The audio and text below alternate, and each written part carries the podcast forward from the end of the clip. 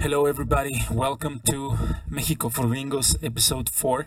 And uh, well, uh, today I wanna um, I wanna say hi to you. I hope everybody's going is very is doing very well.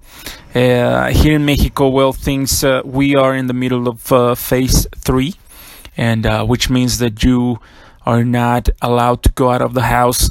Um, unless you have something uh, very important to do like like buy groceries so you have to work actually. And uh, well i think uh, in a in a third world country like uh, mexico a lot of people don't have the option to stay home. And um, and i think right now uh, is uh, kind of a luxury to stay home and uh, to stay uh, healthy. But I sadly see that a lot of people are not taking the right precautions. You know, um, a couple days ago, well, the, the last week uh, in Mexico City, uh, they canceled a uh, quinceañera party. I mean, a lot of people gathering. That's just insane, and uh, a lot of uh, religious re- religious uh, events that were uh, that authorities uh, need to um, intervene because it's it's just nonsense. A lot of people, not only in Mexico, but I can see also in the United States and uh, pretty much everybody.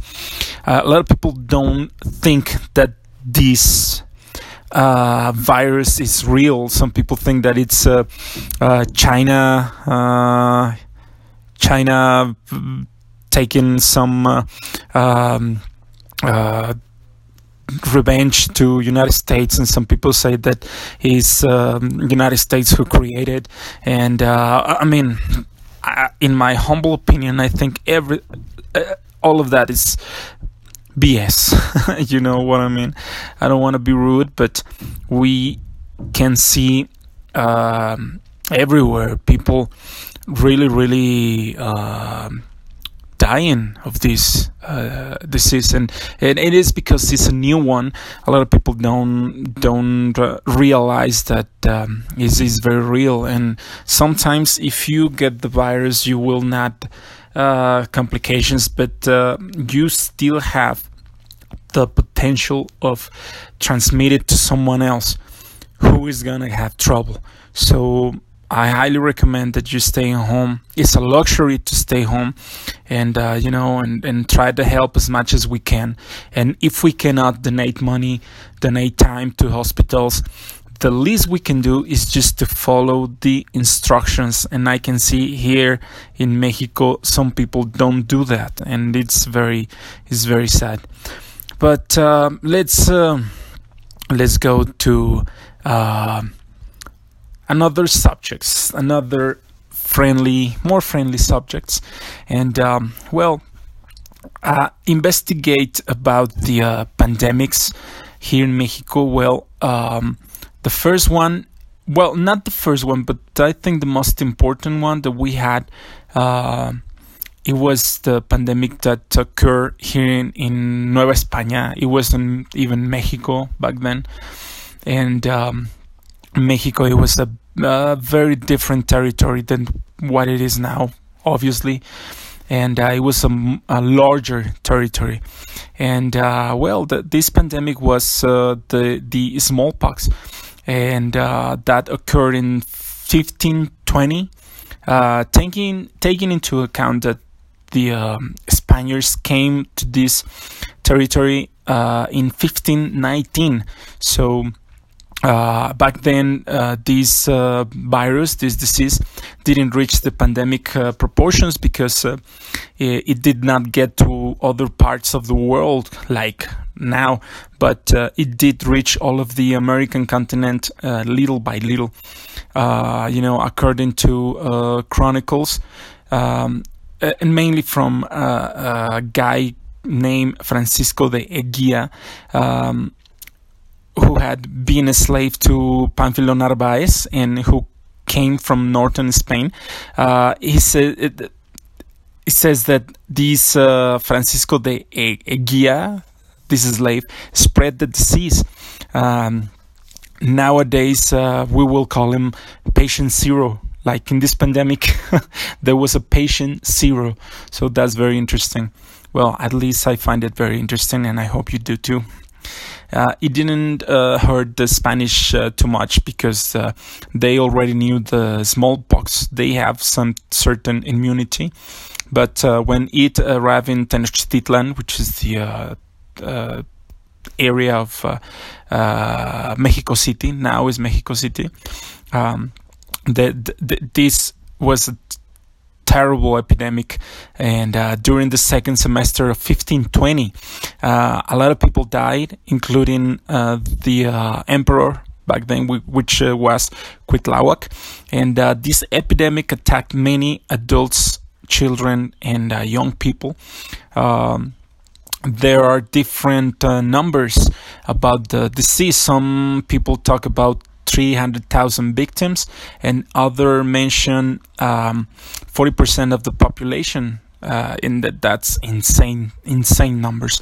Um, the researcher says that uh, historians agreed that it was key for Hernan Cortes, this the head of this uh, expedition to uh, this territory. Uh, that came that came from Spain, but they stopped in Cuba, and then Hernan Cortes uh, make all the way make it all the way to uh, el puerto de Veracruz in in Mexico. So that's another interesting fact. And um, uh, when people uh, begin to have the rash and felt the uh, discomfort of the smallpox uh, provokes, um, that's when people begin to have the rash and they, they battle in the river they bath in the river and obviously all those who bath in the river got infected you know because the river took all of this virus all the way down the stream or something and um, uh, this river in Tlaxcala was called uh, River Sahuatl, which means river of pimples. Smallpox was called Huizahuatl Cocotzli, and uh, I don't have a translation for that. Sorry. Uh, smallpox uh, went on for centuries with epidemic outbreaks, approximately over 25 years, until the inoculation process took place between the 18th and 19th century, and uh, the vaccine was uh, uh, developed. And uh, after the smallpox, when the arrival of the Span- Spaniards, the second epidemic was in 1531. Measles, which also arrived with the conquest, and killed mainly mainly children, uh, according to to uh, some uh, professionals in this area. Um, they call it Tepitonzahuatl, and um, I don't have a translation for that, but I think it's something bad. Uh, for 40, 14 years later, uh, in 1545, the territory suffered another pandemic, which uh, they call uh, Huecocholitzli Matlazahuatl and uh, it was an uh, typhus uh, from Europe. They said the black rats ran from the coast to the valleys, and that is why uh, that that is why uh, it was uh, typhus. Black rats come in ships. Typhus is transmitted transmitted from leaves and rats. Rats don't die; they are just the vehicle. These um, uh, disease also kills a lot of people and expand from Mexico coast to the valley and then the periphery. You know, it's very, very interesting how these disease um, are transmitted, and um, it's, it's just. Um, um, I, I think it's a very it's, a different perspective because nowadays um, uh, despite the fact that we have a lot of people dying, uh, we have hope because science and medicine and technology are uh, pretty much advanced. We have a hope that in the next uh, 6, 10, 18 months, uh, we're going to have a vaccine. But uh, these people back then, and not only in Mexico, but around the world, they, they just lost pretty much all of their friends, pretty much all of their families, and um, it was it was big. So I think we have to take this in in perspective, and things aren't that bad, you know. and uh, well, we have we need to have the patience. And uh, in another order of ideas, like I mentioned before, I work in in the food and beverage industry, and uh, so that's why most of the content uh, it's about uh, uh, gastronomy. Uh, I don't know if you know this, but the first winery in the uh, Americas, in, in, in the continent, was here in Mexico. And this winery is from a region in the north of Mexico called Parras Coahuila it was uh, um, this semi-desertic area, and um, nowadays is uh, the name of this winery is Casa Madero, but they established in, in uh, San Lorenzo Hacienda in uh, 1597. So it's way, way, way back, way back, way back.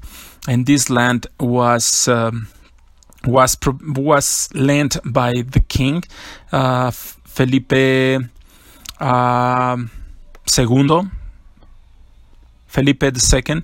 Uh, I think it was Felipe II, and um, the um, the official founding of the town of Parras um, was in uh, 1598, and one year later uh, there was this um, uh, the foundation of this hacienda.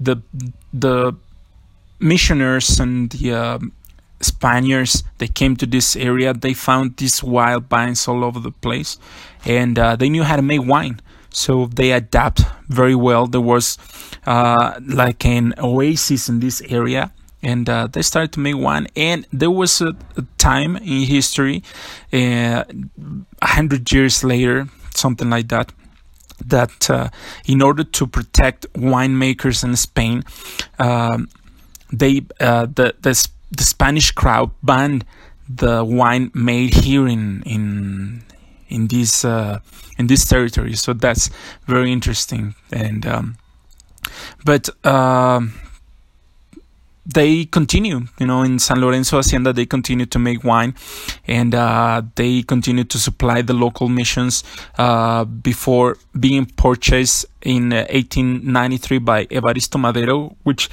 he uh, introduced European vines and techniques. Uh, his uh, grandson, uh, Francisco E. Madero, he was a revolutionary hero who became the president in 1910 in Mexico. It was a, it was a very uh, interesting history around this uh, Mexican um, character, and uh, I hope I can. Uh, well, in the near in the in the future episodes, we will discuss that. And um, uh, he was born at the uh, El Rosario Hacienda there in in Coahuila, and um, nowadays Casa Madero is um, is one of the largest wineries in in Mexico. Uh, they have uh, Cabernet, Merlot, Shiraz, uh, Malbec. I've tasted the, the, wine. I actually I was I was in in San Lorenzo Hacienda uh, eight years ago. It's amazing, amazing the, the the hacienda, the whole ambience. Uh, we drank a lot of wine, of course, and uh, the wines are very good. I'm not I'm not quite sure if you can find them in in the United States, but uh, uh it's worth it. If you come to Mexico in the near future, uh, you should you should have it. You should you should have it. Uh, a lot of restaurants, the the wine by the glass is actually Casa Madero, and well, you you should try it and. Um, and that was the first winery in America, Casa Madero. And uh, I want to give you some uh, couple of reasons of why you have to come to Mexico after the pandemic is over.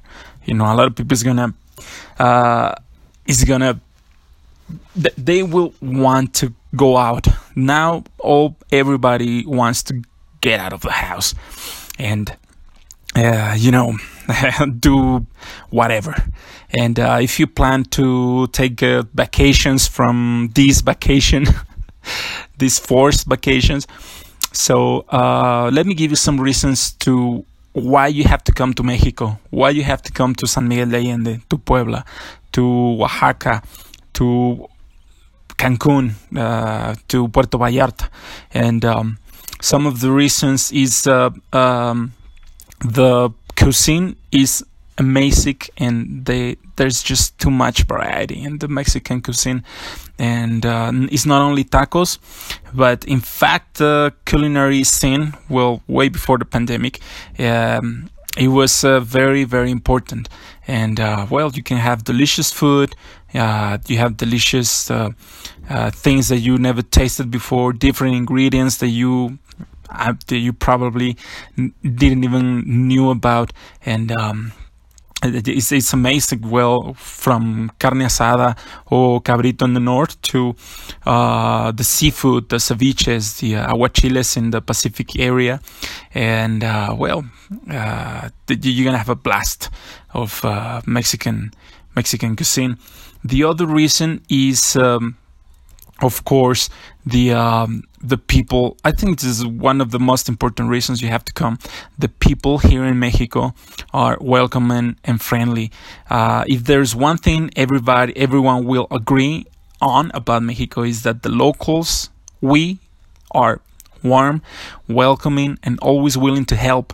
Whether you need directions or advice or what street food to- stall to eat, uh, you know, even even if you don't speak Spanish, you'll soon realize that um, we will go out of the of our way to give you the information you're looking for, even if you have to uh, speak in signs. Um, even even even when that means uh, escorting you to a tourist desk or ringing their uh, knees for advice on both uh, on bus stations. So uh, don't believe everything the popular press tells you about Mexico about bad hombres. um, and uh, another another reason that I think is very important to to take into uh, account account is the tequila mezcal in pulque, uh, this is one of the this is very important reasons that why you have to come here to Mexico because it's not the same if you have a mezcal or a tequila in some bar in Chicago that if you have it right here in Mexico you know the Mex- Me- Mexico uh, heritage uh, has been exported uh, worldwide the mezcal tequila uh, new uh, well, not new, but uh, different uh, agave distilled drinks are also becoming very popular, like Bacanora in the north, or um, another uh, uh, different names to name this uh, specific agave agave distilled drink. And well this is very very very interesting uh, the drinks taste better here in mexico in jalisco you can sample tequila that's better than the commercial brands whereas oaxaca is the home of smoky mezcal that's got a real real kick right now um, uh, just remember this both needs to be sipped leisurely uh, slow. It's like a, it's like a kiss. You have you you want to give it just tender and nice nice kiss. Um, and uh, well, these are some of the reasons why why you you need to come to to Mexico. Once I I met a girl from from Canada a few years ago, and uh, she said that Mexico is a um, she said, and I'm quoting Mexico is the best place to be broke. So what it means by that is that um, your mm, the money that you will spend here, you know, is gonna worth a lot. You're gonna have access to the freshest ingredients to the to very very low prices. So I think that's another reason why you have to go why you have to come here to Mexico. And like I said before, I am from San Miguel de Allende, and I hope someday uh, we cross paths, you know, and just just talk about how you how you deal with the how you dealt with the uh, pandemic and uh, how you feel being on the road again. And uh, yeah, I will I will love to talk to you about all this. And meanwhile, um, well, I hope everybody's going is doing very well. Stay healthy, stay uh, at home, and um, well, you can follow me on Instagram as Tony Arvizum, Tony underscore Arvizum, and you can find me there. It's T O N Y underscore A R V like Veronica, I Z like uh, zebra, U M.